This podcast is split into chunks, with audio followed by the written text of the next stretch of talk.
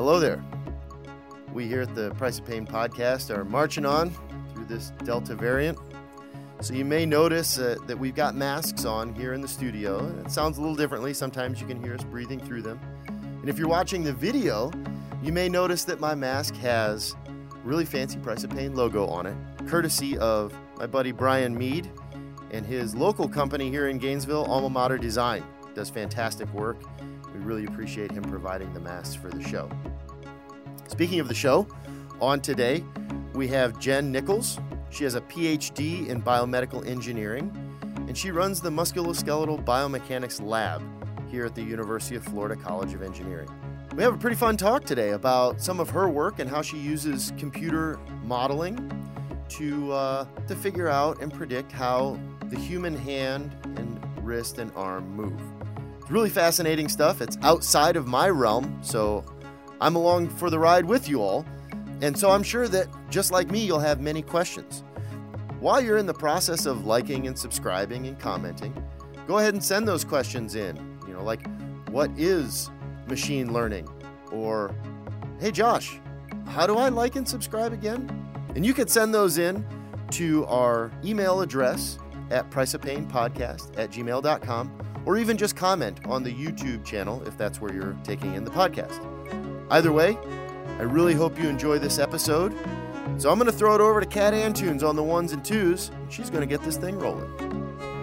Welcome to The Price of Pain, brought to you by the Pain Research and Intervention Center of Excellence at the University of Florida. Let's join host Dr. Joshua Crow in conversations with scientists, healthcare providers, and industry professionals as we delve into the highly subjective experience of pain and the ongoing effort to reveal its influence on our everyday lives. Depending on the person, some people have it figured out. Like, I was five years old and I knew I wanted to be a doctor. Most people are not that story. Where do you fall in that spectrum? Um, so I was the five year old that wanted to be a doctor. And then in high school, I made the realization that I really didn't want to be a doctor um, for a variety of reasons. Um, I'm actually one of those people where all the medical dramas on TV actually convinced me that it was a bad idea, not a good idea. I feel like a lot of people get swayed into being like, "Oh, I want to be exactly what was ever shown on television," and I was just like, "I'm not sure I want like the stress of caring for people." Ah, oh, so that Um, is that what you know? Watching what like ER or something? Yeah. Like, oh yeah, it's too stressful. Yeah, you watch Yeah. ER, and um, even though one of the things that is well known about those shows is like there's a higher rate of like life success of the like, oh, CPR always works on television, which is not Right. how it actually works in the real world. It was kind of like I don't ever want to be responsible um, for like life or death decisions for Mhm. on that individual clinical basis, which I kind of laugh about now because as a biomedical engineer, I have the ability to design devices or, you know, put things into production that could be life or death on the scales of hundreds of thousands if it goes wrong. Exactly. Um, But the upside is, is you know, also what you don't see on those shows is, oh yeah, you know, trauma patient, trauma patient. Uh, could you take this Lego out of my son's nose? Kind of thing. So all of the all of the non glamorous parts of that you also get to skip out on as well. So yeah, and like the one of the great things about kind of my career trajectory. So I did my undergrad at Tufts. Um, I and my bachelor's degree is in mechanical engineering. Mhm.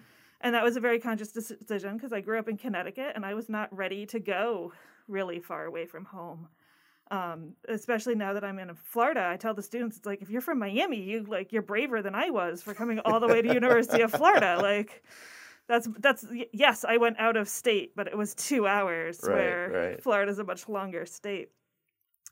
And towards the end of my time at Tufts, I realized there was just so much more to learn.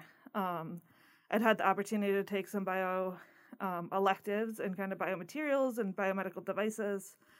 And I said, oh, that's a really cool path for grad school. when you when you first started off though, um, mechanical engineering for your undergrad, Yep. correct? What um, prior to those electives, did you have an idea of what you wanted to do? You you definitely, well, at least it sounds like you say you definitely didn't want whatever you envisioned as being a physician. But as an engineer, what did you think? You, I mean, was it pocket protector, hard hat? Um, what what were you thinking was going to be? I liked the idea of kind of, of being able to build things. I was good at physics and math and those kinds of things, and it was a natural fit. Mm-hmm. And mostly, I liked the people that I met, kind of in the engineering school. And I don't think I you don't. One of the hard things about engineering, and this is true of a lot of our disciplines, is you go to college. Your first two years as an undergraduate is a lot of required courses. You take chemistry, you take physics you don't really get to understand what your profession's all about until your third and fourth year, Mm-hmm. where you start to say, like, oh, in engineering, you do a design project and you start to see what that actual, like, oh, this is how you bring a product to market. This is how you actually solve a problem from scratch. Is that like kind of a capstone thing, like design is in, in architecture, for example? Like your your project is your big deal. Yeah, it's it's typically the way it's structured here at University of Florida and a lot of um, schools throughout the nation are it's a two semester project. Oh, oh, okay. So you do senior design across two semesters, and it's really you're learning the design process. So I think one of the things that's hard for people to understand is the like, what's the difference between an engineer and a scientist? Right. And you get that a lot as a PhD in engineering. It's like, well, don't you do science? And the answer is yes, we do form questions, develop hypotheses, and then test those hypotheses, which is mm-hmm. the scientific method. But we also, as engineers, use the design process that says, okay, we're going to go find a problem. We're going to scope why that is a problem and how we can fix that problem and make decisions about solving that problem that mean like it's still an educated guessing iterative Sure. solution but it's different than kind of the scientific method yeah. Well, all right. So, what was your project? Um so i built a tick robot Okay. so As in like a bug tick? yeah so tick, Okay. ticks big problem in the northeast Okay. one of the leading researchers in ticks is at Tufts Veterinary School, and he really wanted a consumer product that you could put on the edges of lawns. So ticks primarily exist in like the debris between the like I'm not quite in forest, I'm not on beautiful cut lawn. I'm in that kind of I- transition space. I've learned my first new thing of the podcast. Thank you for that. So we actually went the way that ticks were collected at that time and are probably still collected by graduate students to this day is you take a giant flag of a felt like material, you brush it around the leaves, and then you collect ticks. Huh. So the goal was to build a robot that, you know, had that kind of same fabric. I can drag fabric, Mhm. I can gather the ticks, and then I can come up with a way to um, dispose of the ticks so that it's not invading kind of the residential areas. Yeah. Cool. So that was our senior project. Okay. Little different from what you do now in some ways. Obviously, the the like you said, the design method and and whatnot that leads up to that, I'm sure you still employ on a regular basis now. But uh, little different than than looking at what you're looking at now. Yeah, and uh, kind of by the end of undergrad, it was like, okay, I want to move, you know, into things that actually involve people. Okay. Um, not a huge fan of insects. and I ended up um, having the opportunity to do graduate school at Northwestern. And one of the really cool things about Northwestern is their campus is split between Evanston, Illinois, where kind of most of the academics are. But the biomedical engineering department also has space on the medical school campus, which is downtown. And at that time, that space was actually in the Rehabilitation Institute of Chicago, which has recently um, rebranded as the Shirley Ryan Ability Labs when they moved across the street. Mhm. And the cool thing about the Ability Lab is they really had this vision of I want to integrate research and clinical care into the same space.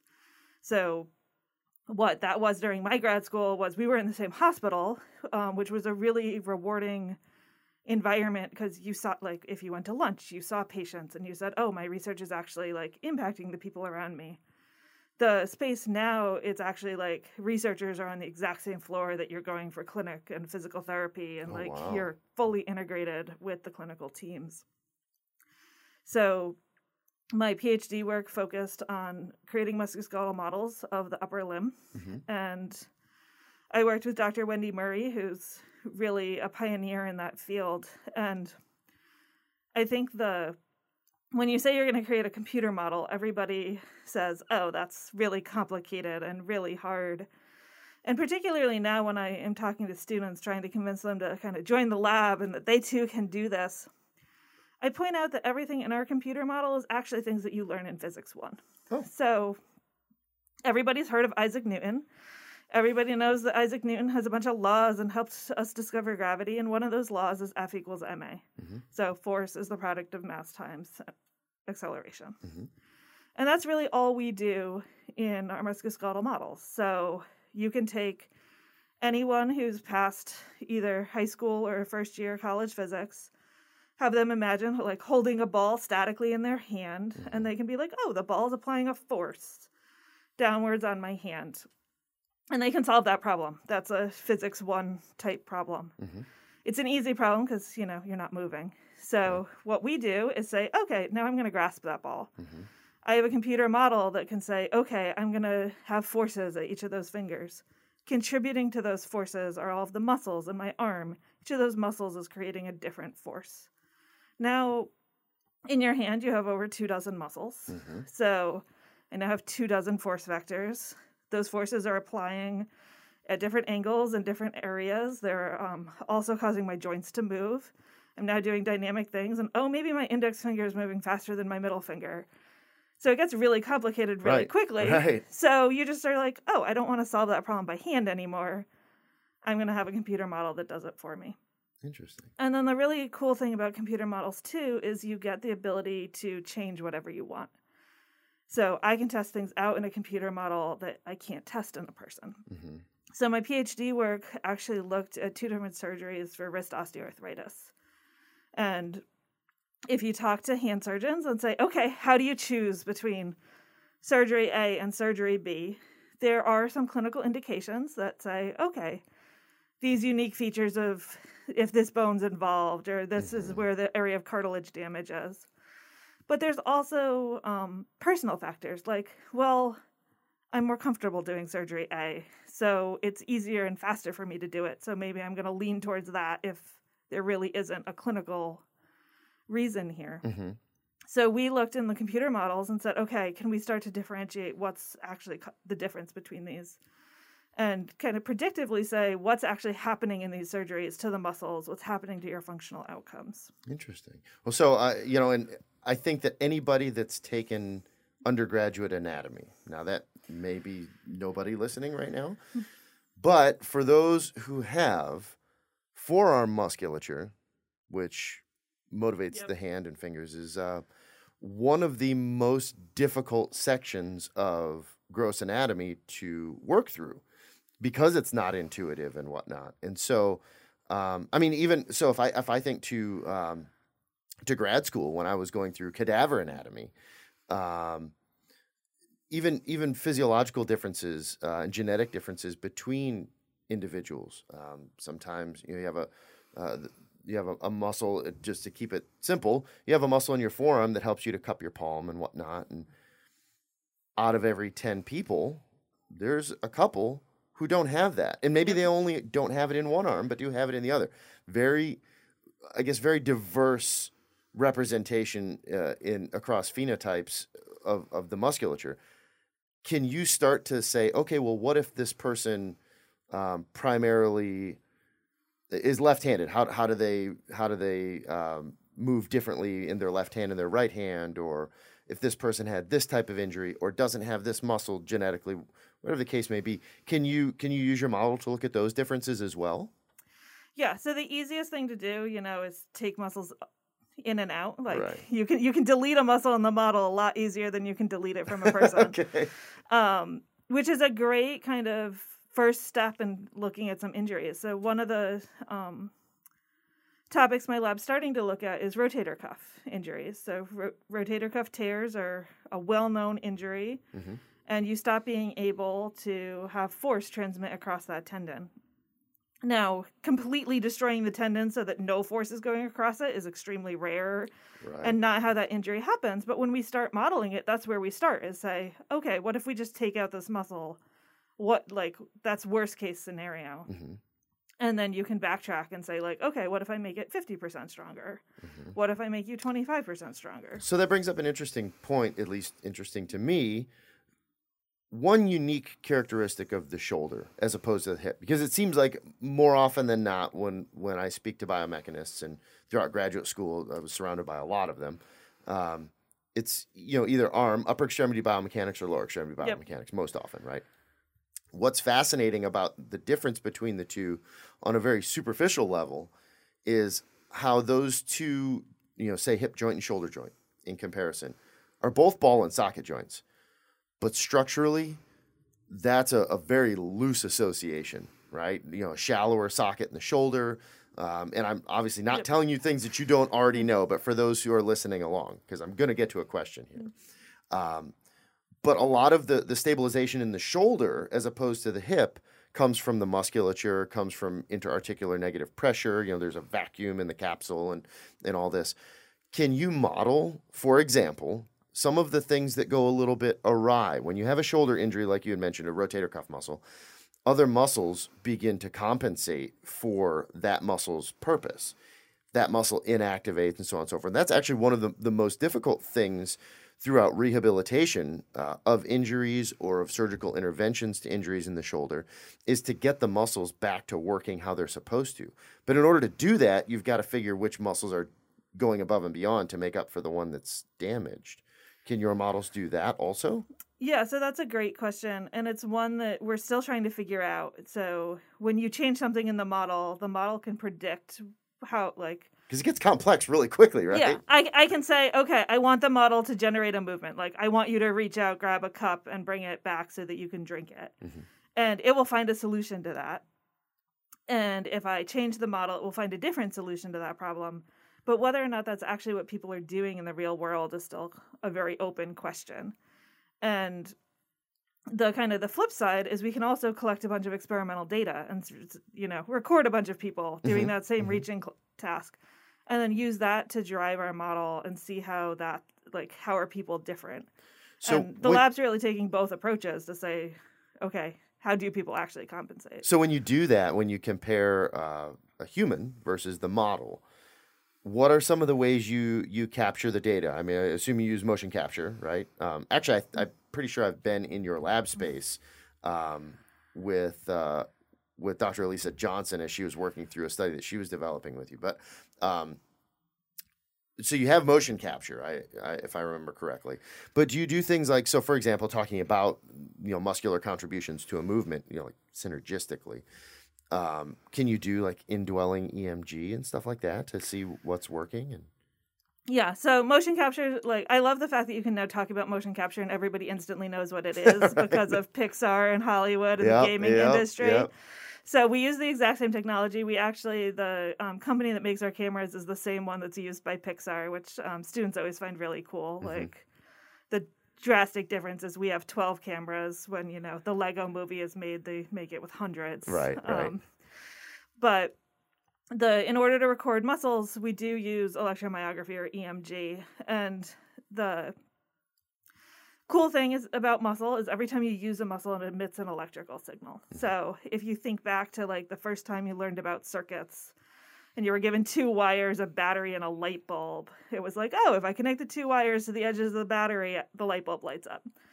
Well i can do, think about that the same way with electromyography if my muscles now the battery and i connect two wires to it i can record whether that muscle's on or off whether that light is turning on or off.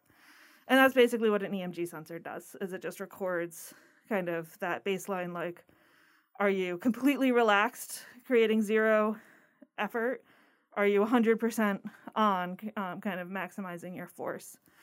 And the complicated thing is you have a lot of muscles that are near the surface of your skin. You can do that with a surface electrode. Mhm. and that's kind of like just a large sticker. Um, people don't really object to that but we also want to know what the muscles that are deeper in your body are doing, and that's where the indwelling EMG comes in. So circle back to the forearm and the shoulder where you Yep. have layers of muscles, so this you know surface maybe is not as accurate, right? yeah, so we actually do we do in the lab do needle insertions. Mhm. Um, it's a very small needle. Everybody like is always like, oh, you're gonna put a giant needle in me. It's like it's very small. It's about the same size, if not smaller, than the ones they use to do blood draws. Okay. And in that needle, there's two wires that when I and it's a hollow needle. So when you take the needle out, the two wires stay in, and those two wires are about the size of a human hair. Oh, okay. So when it goes in initially, you, you notice it, but after you've moved around for you know, a couple minutes, it, you really don't notice it anymore. Mhm. So it doesn't actually kind of affect your movement. The I actually think the wires are not really the issue um, in affecting movement when we record motion. It's all the extra stuff. Like by the time I've put motion capture spheres on you Mhm. and I've put the like the sensor that's connected to the wires on you, you start to have lots of things going on Yeah. and that So- kind of can change your movement. Yeah, so I think uh, you know I used to once upon a time was a volleyball player, and there are some people that can go out and you know. So for example, I have these you know a couple bracelets on or whatnot. Remember uh, the Lance Armstrong bracelets and and all of the ones that came after that to commemorate. You know, sometimes it's you know somebody Yep. they know personally, whatever.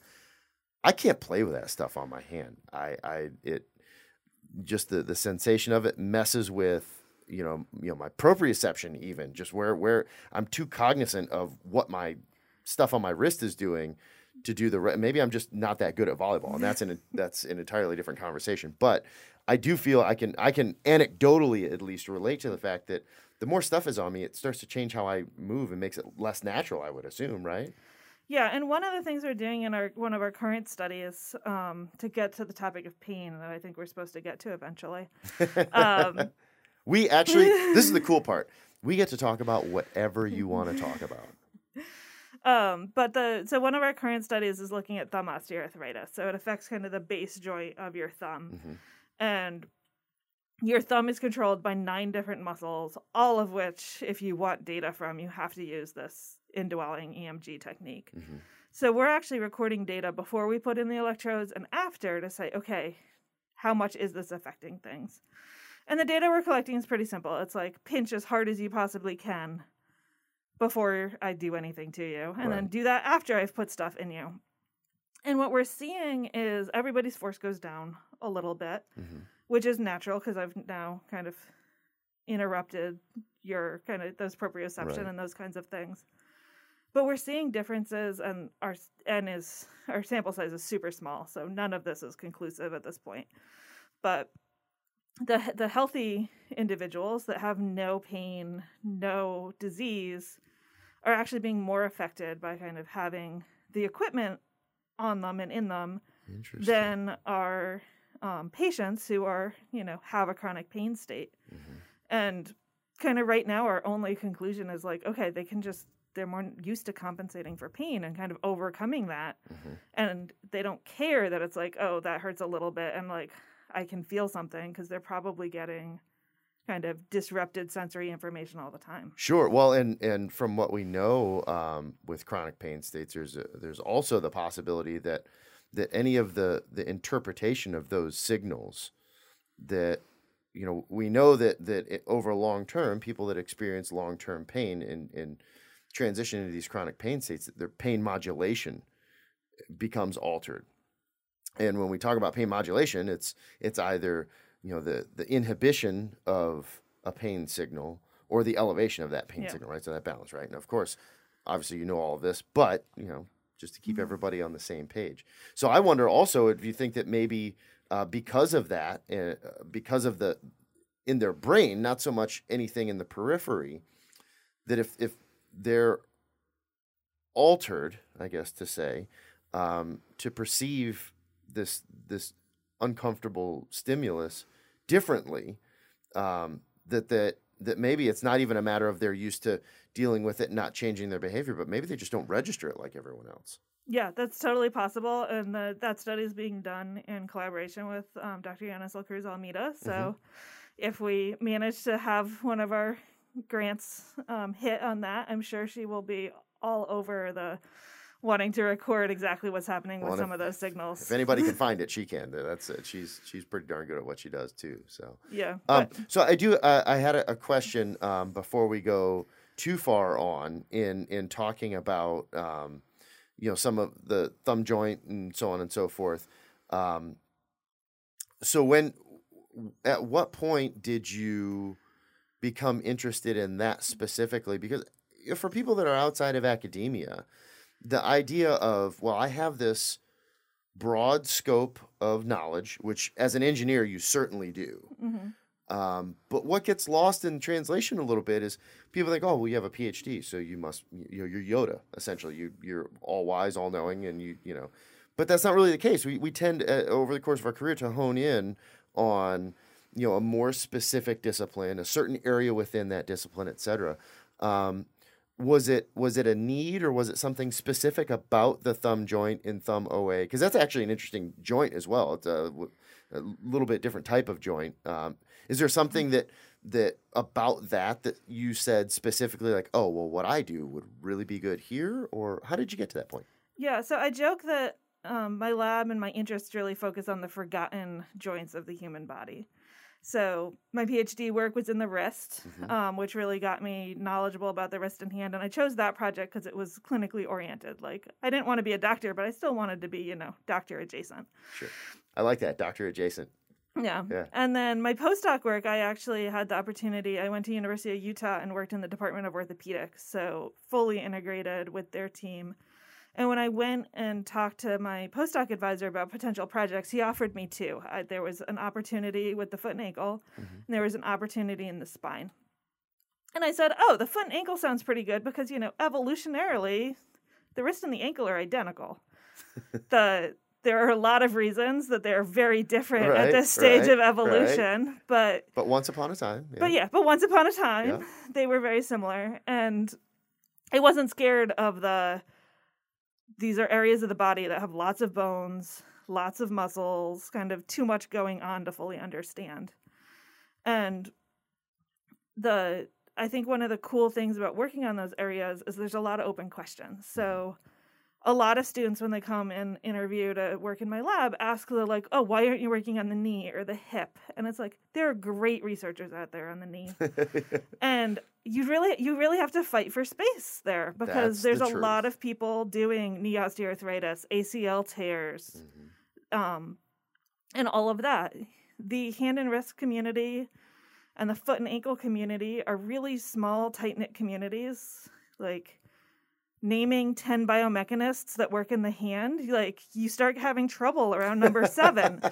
And they're like we are bigger than that but right. we're a community where it's like it really is everybody knows each other and there's space for everybody to work on different things. Well and that's really interesting uh, to if i can kind of circle back a little bit what i was going to to to ask before you went too far on is about the thumb joint. So earlier on we were talking about gross anatomy and cadaver anatomy and whatnot and there are actually two points of your spinal cord that get you know pretty substantially thicker. And that's because of all the nerves that emanate from those points. Um, and one is in the lower spine right? And that innervates and, and kind of it gives us a hint to to evolutionarily how important some of our function is right? So uh, balance and, and and ambulation and whatnot. So all the nerves that go out to our legs to, to manage that stuff.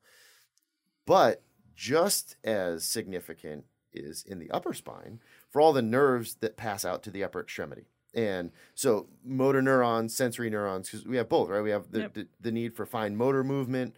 Uh, before I started my PhD, I was trying to decide, much akin to what you were talking about. I wasn't really throwing medicine in the mix, but it's like, well, do I want to go to PA school and practice medicine in that respect uh, as a physician's assistant or physician's associate? PT school or a PhD. And I kind of thought the same thing that you were were getting at earlier. It's like, well, if I if I get a PhD, then then hopefully my work can be used by all of these doctors. Of course, you have grandiose ideas about mm-hmm. what you can accomplish. Um, and so when I was going through that process, I actually took some time and, and, and shadowed some PTs and whatnot. And one of the physical therapists that I work with, uh, he said, yeah, you need to be able to palpate these things. So practice put a quarter in your pocket and see if you can feel which side is heads and which side is tails. And then work your way to a nickel and to a penny and to a dime.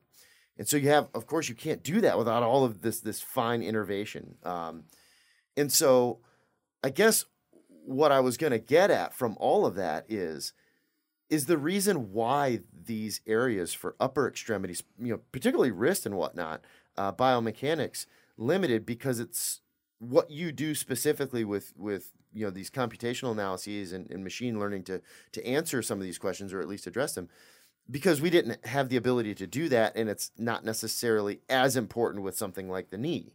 Like you, you, it seems like the, the complexity of the upper extremity requires a skill set that you specifically have. Uh, did that lean into to that decision also? Is that is any of that off base or?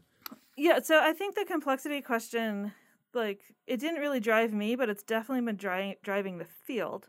So I'm not that I'm not that old um, yet, but even during my PhD, which you know I graduated um, with my PhD in 2014. Okay. What the state of the art in musculoskeletal modeling when I joined the lab was one of the projects was actually trying to simulate um, ASL, so American Sign Language. Mm-hmm. So like, okay, I'm gonna make a W, I'm gonna make an L, and like you can see that like that takes a second and a half, if that. Mm-hmm. So we had these simulations that were about two seconds of information, and it would take us 48 hours to run them. Oh, wow. And we're now at the point, like particularly at the University of Florida, thanks to HyperGator, which is our um, cluster-based supercomputer, that mm-hmm. I have students that are running 20,000 simulations of that same length over the weekend. That's cool. So I think a lot of advances have been made just because our computational power has gotten bigger and better over time. Is there any crossover with what, so for in this the ASL thing made me think of this. Is there any crossover with what you're doing in in robotics? So instead of just modeling it on a screen, for example, um, actually representing that in in a robotic arm or robotic hand. Yeah, so there's definitely people that work in that. Um, my lab, not so much. The um, which is really because one of my driving things is I want to be able to answer questions that, you know, clinicians can't answer on their own. Mm-hmm. And aren't really being done in the industry space. So, one of the really cool things about orthopedic surgery, everybody knows about hip implants or knee implants or these large devices that get made. And it's like, oh, yes, you can go work for an orthopedic device company. If you're making an implant, they can make money off of that. Right the surgeons also have a lot of say over like well do i change the tension in this muscle do i change the position of this muscle when i do this surgery and you know sutures are not where the orthopedic device companies are making their money so so there aren't as many kind of um, economic reasons to kind of study those questions which i think is a great place for academia to step in and it's also a great place for modeling to step in so how prevalent then is something like the osteoarthritis that affects the wrist or thumb, or is that uh, how many people are, are involved with that? Um, yeah, so I think you're cueing me that we, we have a slide on that. Um, but the one of the kind of um, things about osteoarthritis, and it's true of a lot of these kind of um, degen- degenerative diseases that occur with aging, is the prevalence changes um, over time. And you can see on this graph that's showing you age across the bottom, so from 30 to 90 years old, and percentage of people with thumb osteoarthritis. It increases to nearly like by the time you're over 90, 100% of people have it. And I think that like the prevalence measures are a little deceptive because this is 100% of people have radiographic evidence. So if I mm-hmm. take an x-ray of your hand, I'm going to see degeneration at that thumb joint. Okay, so before I before I get into my question, I, I want to for anybody that's listening along on the audio only versions, just describe this graph a little bit, and and if you want to interject at any point, please feel free, since this is your material here that you brought. Um, but as you said, we're looking at different age groups uh, by years. So 31 to 40, 41 to 50, et cetera, all the way up to 90 or, or older than 90, I should say. Um, and then the percentage of prevalence of this carpometacarpal osteoarthritis, so the, the thumb joint at the base of the thumb. And as I'm looking at it, I can see both uh, men and women. And it seems like in the 31 to 40 age range, um, is is really it looks like one of only two age ranges on the chart where it's more prevalent in men than women, but it's still what somewhere around seven percent for men and you know four to five percent for women. But as you get older, those percentages pretty, uh, I guess, aggressively rise. So when we're looking, like you said, at, at the over 90 crowd, that's pretty high. Big difference between men and women in that group, actually. Uh, yeah, but I'll point out that there's that little asterisk there that what the figure caption actually tells you is that they had very few men over mm-hmm. 90.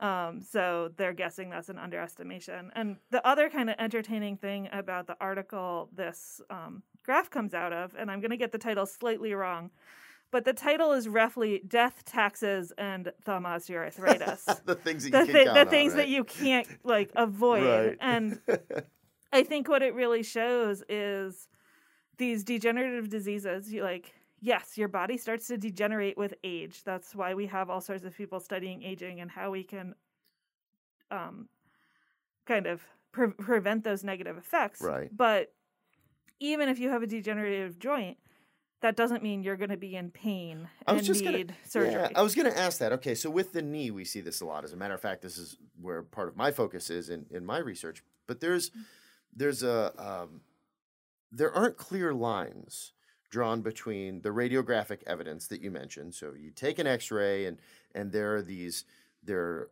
are hallmarks of joint degeneration that you can look at the X-ray and say, yes, there there's some ossification here, or there's changes in the joint spacing there, etc.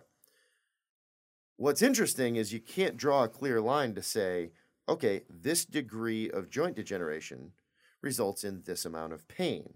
Or, just to complicate things a little bit more, this degree of dysfunction. You may have some people that you look at their x ray and you go, wow, your knee is horrible. How much pain are you in? They're like, meh. You know, and, and, Yeah. and if you were to if you were to do some gait analysis on them, that may or may not their their gait may or may not represent the degree of of their joint degeneration. Do you see the same thing in this thumb joint? Yeah, absolutely. And we actually we had a interesting kind of um, finding off some of our kind of early work. So we only have about eight subjects worth of data right now, and we're, we actually have more people with thumb diagnosed thumb osteoarthritis than our healthy controls. But we have a handful of healthy controls, and for a recent grant application, we said, "Oh, we need to know what the radiographic classification is." So the orthopedic surgery community has a classification system for thumb osteoarthritis that says it's one to four. Four means you have really bad joint degeneration. You definitely have thumb osteoarthritis. One is you're starting to maybe kind of show signs of aging. And I sent a set of the x rays to um, one of our surgical collaborators and said, Can you just grade these for me? You know, there aren't that many. Put it on the one to four scale and it was blinded so that they weren't you know um biased by Sure. what other doctors had said and why Right. we had been referred these individuals to participate in our research and one of our healthy subjects came back as a grade of four and i was like hmm maybe you made a mistake like that doesn't seem right to me like they were our healthiest youngest subjects Right. and I sent it to another surgeon saying, you know, I just wanted to double check these numbers, you know, do my due diligence. And I got back the exact same answer. And I think what that really shows is we don't know this connection between kind of what's happening at the joint in terms of degeneration and inflammation and all of those kind of properties Mm-hmm. combined with movement Mm-hmm.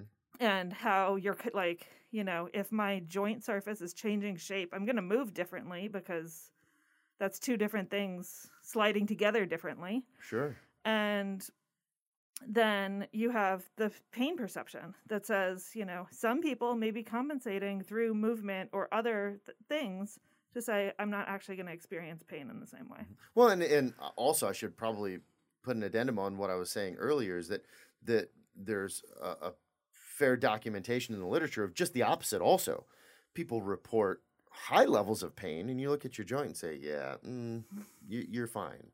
You know, according to the to their whatever grading scale, and, and with the knee, it's the KL scale, the Kellgren Lawrence Yep. scale. Um, is it same for what do they? Who? Yeah, so, so the Kellgren Lawrence scale can be applied broadly, um, but the the specific thumb um, scale is the Eaton Littler Okay.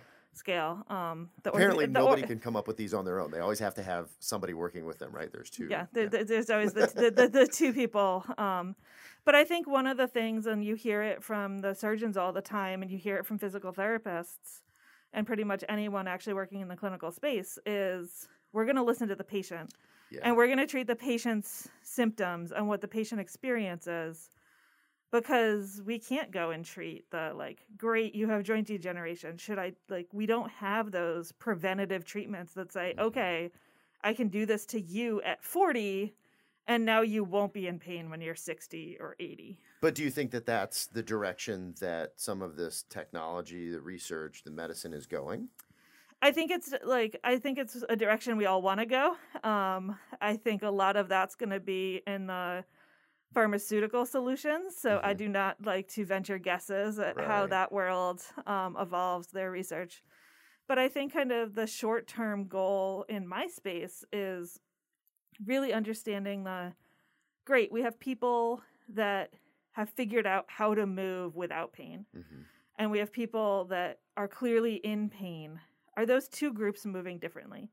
And if they are moving differently, can we design an occupational therapy or physical therapy regime that says, okay, I'm going to take you from the you're in pain, teach you how to move like these people that aren't in pain, and will that kind of make your pain go away? and we're a long way from you know doing that clinical trial but i think that's kind of where we're headed that's fascinating i you know that this is something that i come upon in in aging research also that that and I, I definitely don't want to take credit for for being the only or the first or anything like that. Plenty of other people have come to this conclusion. But i think the same idea applies here that there is some precedent um, or maybe I should say an antecedent, an event or a condition that leads later on, it seems, to to some whether it's a chronic pain state or or compensations in movement, um, even joint degeneration, um, that we oftentimes, even though we're sometimes critical of medicine, and when I say we, I don't mean the research community, I mean society in general. Yep. So, well, instead of preventing, we only treat once something's wrong.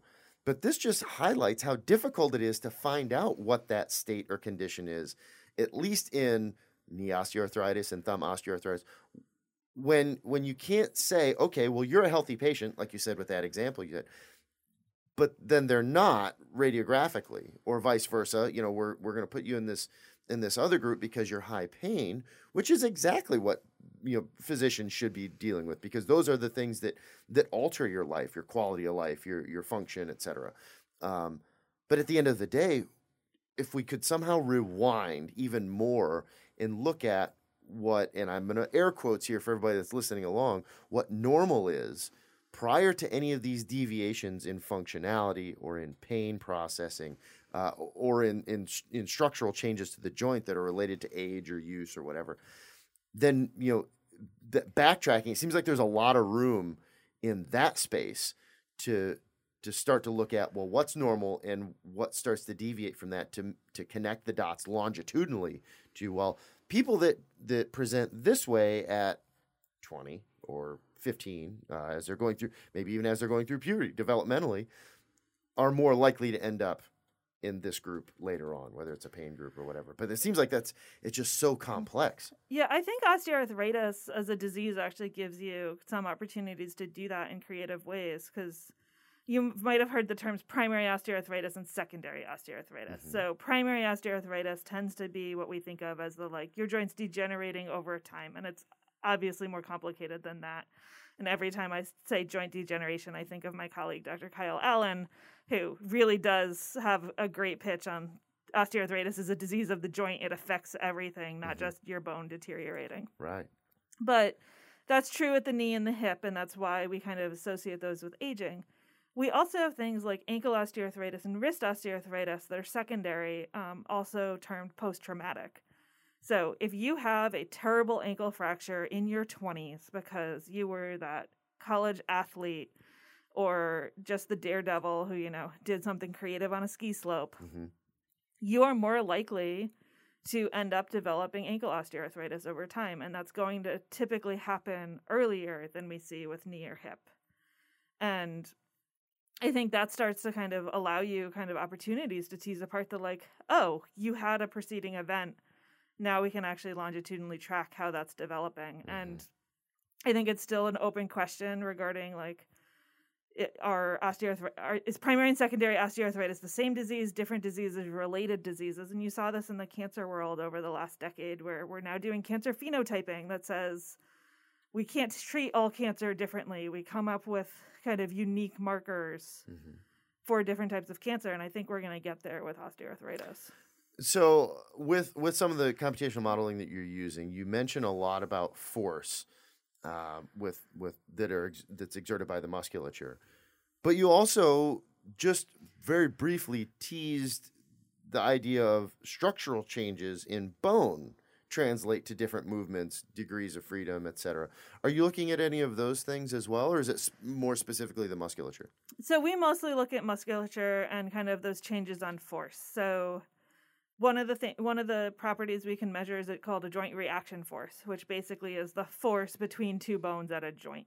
So I can say, okay, at the thumb joint, if I, you know, when I push on something with my thumb, that force propagates through and then causes a force vector on my carpometacarpal joint. Mhm. And one of the open questions that we're looking at is okay, if I have thumb osteoarthritis, does that vector have a different direction? Does it have a different magnitude and therefore is causing changes in how that joint's compressing? Mm-hmm. Now, we also have colleagues that then kind of take it the next step through finite element modeling, which allows you to look at kind of the actual structure and the stresses and the strains on the actual bone and start to get towards those deterioration questions. And um, there's so many unanswered questions at the muscle level that we kind of say, You okay, plenty to play with, yeah, right? we get to the this is the force applied, but that ends up being an input to um, the finite element models. And the lab that I did my postdoc on at actually did has really elegant methods. Um, Andy Ander, Dr. Andy Anderson, who's at University of Utah, has super awesome ways of saying like, okay, I go from this musculoskeletal model, get those forces, and then I input those forces into a finite element model, and then I figure out how that's affecting kind of joint degeneration and yeah. the, So bo- the bone. I, what what I love about that also, uh, because part of what we're trying to do here is is speak to to non academic members of our audience as well that are science nerds um, that uh, that maybe don't have training in engineering or in, or in, in biomedical engineering or anything like that, but that love this stuff. And so, what you just illustrated, I think, very well is the fact that there are all of these sub disciplines within any given field, and that there's so much to answer that you th- there also is is an additional sub element or sub discipline that has to put some of these things together, right? So if you look at the you know, if you look at the view from 200 feet up and you're looking at the big picture, there's a way in science where all of these things begin to overlap and that no single field has all of the answers because you can't. There's just not enough time in the day. There's there's not enough you know technology that you need to rely on some of these other parts and so the collaboration of of, of research overall um, in and of itself can get really complex but that's what creates the scientific community. Yeah, and the I think the that kind of makes me think of one of the other slides that I brought, which is this. Um, that wasn't a hint for the record. I know i looked down at that slide. That wasn't a hint at all but good But- good segue yeah, but so we we have a slide that shows kind of biomechanics and pain, and the what you kind of see here is like there's there's two eyes at the top, um, and that really represents kind of two different viewpoints from two, different fields. So biomechanics is going to look at the neural control of movement, how joint loading and these joint forces work, how that impacts mechanical um, degradation. Where on the pain side, we're looking at all of those sensory um, aspects and how that is actually affecting your pain experience. And I think one of the hard parts, um, we're currently looking at this in thumb osteoarthritis, but I think it affects kind of any musculoskeletal disease that causes pain, which there's a lot of. Mhm.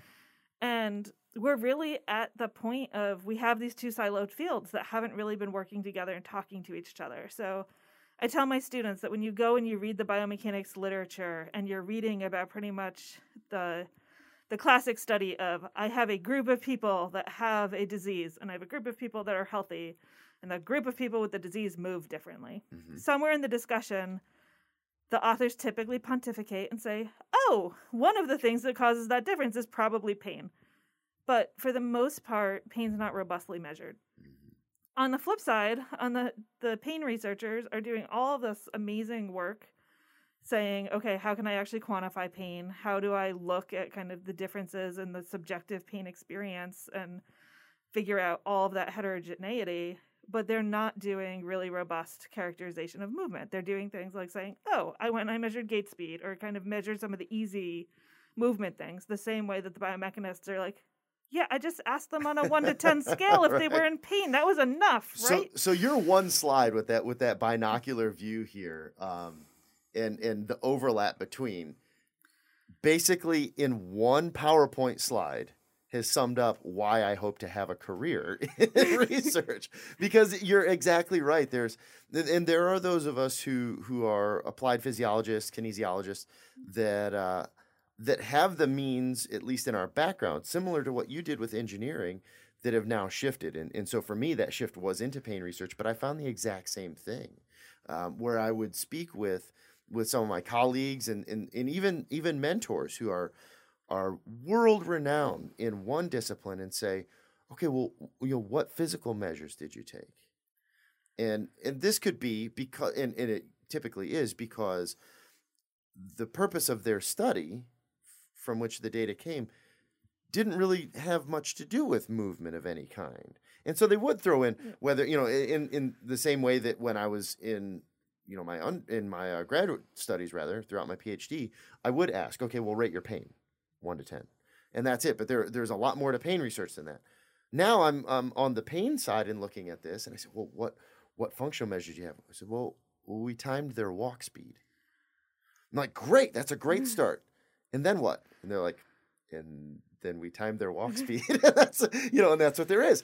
And again, like I said, that's that's not any kind of of slight to those to those studies or to those researchers. It's just that the focus was different. So it does seem like there's a space for people like you and for people like me, hopefully, within that gray area where there's the overlap of, of the, the you know vision of the two fields, like in your slide, where there's really a lot of room to start to pull elements from both of, of the disciplines and really get at where the rubber meets the road and no pun intended, you know, because you're an upper extremity Mm-hmm. biomechanist, you're you know not with gait, but but where the rubber meets the road and say, okay, how do these factors combine to really change how we go about our day to day function, our quality of life, how we experience life, how we move, what we're capable of doing and not capable of doing, and and start to look at those intersections. And I think that's where, for me at least, things start to get really fascinating.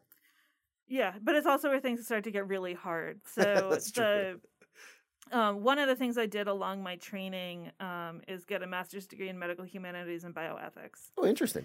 And the one of the most valuable things I learned um, was they made a big point about the fact that interdisciplinary, multidisciplinary, and cross disciplinary are not synonyms. And One hundred percent.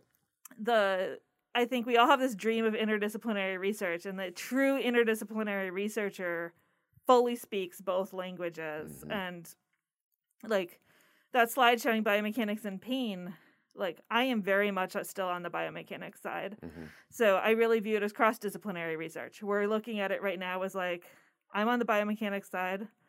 I work with Yenisel Cruz Almeida, who's very much on the pain side, and we're trying to figure out where's the intersection. And I think one of the really rewarding parts is that the PhD student on the project is being that and becoming that interdisciplinary researcher because she's being forced to learn both fields in a deeper way than we're kind of being forced at the faculty level of learning the other person's which field. gets at why PhD students get very little sleep, right?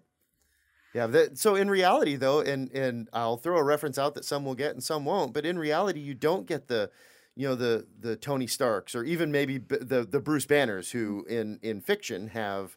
You know, eight PhDs, and they're just experts in everything, and blah blah blah. But the fact of the matter is, is and that harkens back to what we were talking about before. There's only so many hours in a day. There's so many years, you know, in in an education where you can amass this expertise before you start to apply it and that in of itself has its limitations Yeah, and it's why it's important to find the people that you can work with and Yeah. like will like actually get along with um, in order to in order to form these effective teams. yeah so if we could if we could take out our crystal ball here and and within your field specifically and then some of these um, you know cross-disciplinary perspectives what what's in the near future you know just over the horizon um, with both regard to technology and how it's applied in what you do and, and maybe um, go a little bit beyond that and uh, speculate, of course, just speculation, on uh, how this may be impactful to to people at the clinical level. Yeah, so I'm not sure this is technically short term, but one of our goals is to figure out how do we actually incorporate pain into our musculoskeletal models.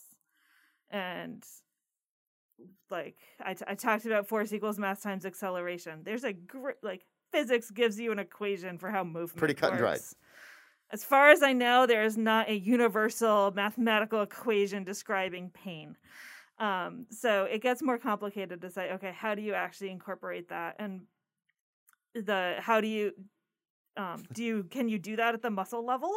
Which is kind of our our models right now kind of start and stop at the muscle level. Do we have to actually connect it to a brain and um, kind of incorporate that kind of here's how the brain is affecting mm-hmm. the muscles how do you incorporate that sensory information so that's kind of the like the dream in the musculoskeletal modeling world is i need my model to not just move i need my model to be able to actually say you know i'm on, on that 1 to 10 scale i'm currently happy and not in pain versus i'm very much in pain mm-hmm. and I think the kind of the the steps to get there and um, if you'd asked me kind of during my training like I t- the if you go to my lab website and you say okay what does this lab do? I say that we do predictive simulations.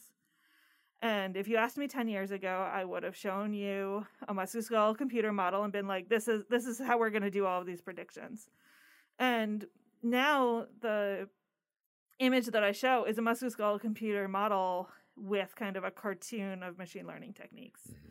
because the machine learning it's another one of those scary words that people are like i can't do that. I don't know what that means. But it's really just techniques to say okay we have large quantities of data and we're trying to make sense of all of that data. Mm-hmm. and if we collect sufficient data we can start to say like okay this is your movement pattern. This is your pain experience. And I can start to kind of parse out the okay, for you as an individual, I'm going to be able to predict your function and your pain experience. And maybe someday be able to say, okay, I've tweaked the model and I've put in a, surg- a surgery or I've put in a physical therapy regime and I can tell you if you go do surgery, this will be your pain experience and this will be your movement and function afterwards. If you go do physical therapy, this is what you're going to get.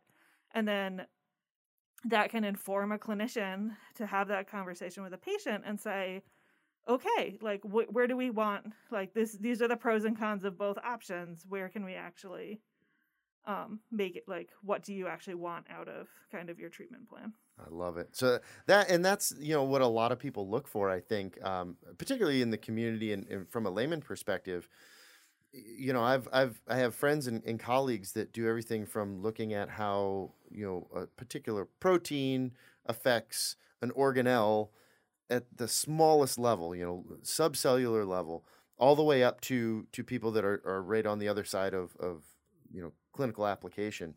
And I know a lot of people. That's the question with science is well, how do we get from this? I mean, this is all fascinating and it's fun to talk about. And how do we get from this to it actually helping people? But it sounds like even if it's in the future, maybe not so near, there is a clear objective. And and if the if the pathway isn't necessarily clear between here and there, at least the direction is in what you're working on. And that's really exciting stuff. Yeah and I think the our ability to predict things is only going to get better. Like I the within academia, I think one of our biggest rate limiting steps right now is just availability of data. On the flip side, if you go to industry, a lot like this is true of a lot of the medical industries, they're collecting all sorts of data on their devices. Mm-hmm. Some of that's because they're required to by the FDA. Some of it's because their R and D team wants that data. So I think there's kind of over the next decade going to be a lot of opportunities for academic industry collaborations that say we have these grand ideas we have these cool tools that are under development to do that prediction if we can start kind of integrating that with existing data sets in order to actually start doing it on a you know start on a small scale. Like, Mhm. what can you predict today before you get to the I'm going to predict your entire, you know, Right. quality of life. Yeah, you're five. Get ready for thumb osteoarthritis. Yeah. yeah, that's great. Well, thank you so much for taking the time to come on. I really enjoyed this conversation. Um, and open invitation. You know, we we got into a little bit of of some of the details of your work, but I'm sure that there is a lot more. And even even in the things that we discussed, you're you're ongoing in collecting data. So I'd be really interested to hear how uh, some of this turns out, and I think I can speak for our audience as well. So open invitation. I'd love to have you back on at some point. Um, but in the meantime, uh, do you want to share your lab webpage? Uh, so if people want, and we'll put this up on the screen uh, for people watching. But if you're listening along, where can where can people look at, at some of the work that you're doing right now? Yeah, so I run the Musculoskeletal Biomechanics Lab, which is a lab within the J. Crayton Pruitt Family Department of Biomedical Engineering um, here at University of Florida. And our webpage is um, bme.ufl.edu backslash labs backslash nichols.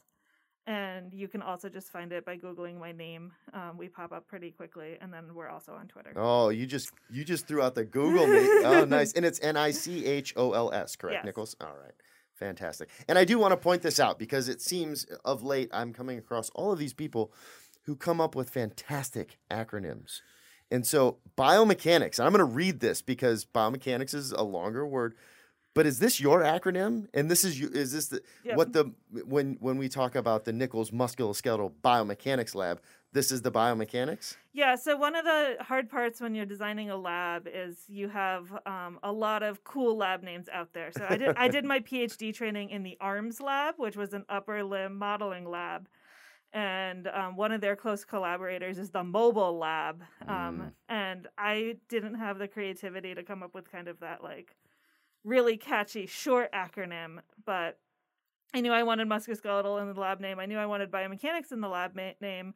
And then I started thinking about kind of what does biomechanics mean to me, which is where the acronym came from. Okay, so I'm gonna I'm gonna if I may let me roll this out there on biomechanics now. Follow along, building informative open source models, examining complex human activities, and navigating interpretation of computer simulations. Yep. Okay, well. Look, most people try to attack things like price or you know these these five letter words to attach acronyms to. Um, that's next level. All right. Well, thank you so much for the time, and uh, and I look forward to having you back on. Yeah, thanks for having me. Thank you for joining this episode of The Price of Pain. Opinions expressed on this podcast are solely those of the host and guests, and not representative of the University of Florida or parent institutions of our guests, unless specifically stated. You can find more information about Price on the World Wide Web at price.ctsi.ufl.edu and keep up with our researchers on social media by searching Facebook for UF Price, by following at UF underscore pain on Twitter, and Price of Pain podcast, all one word, on Instagram.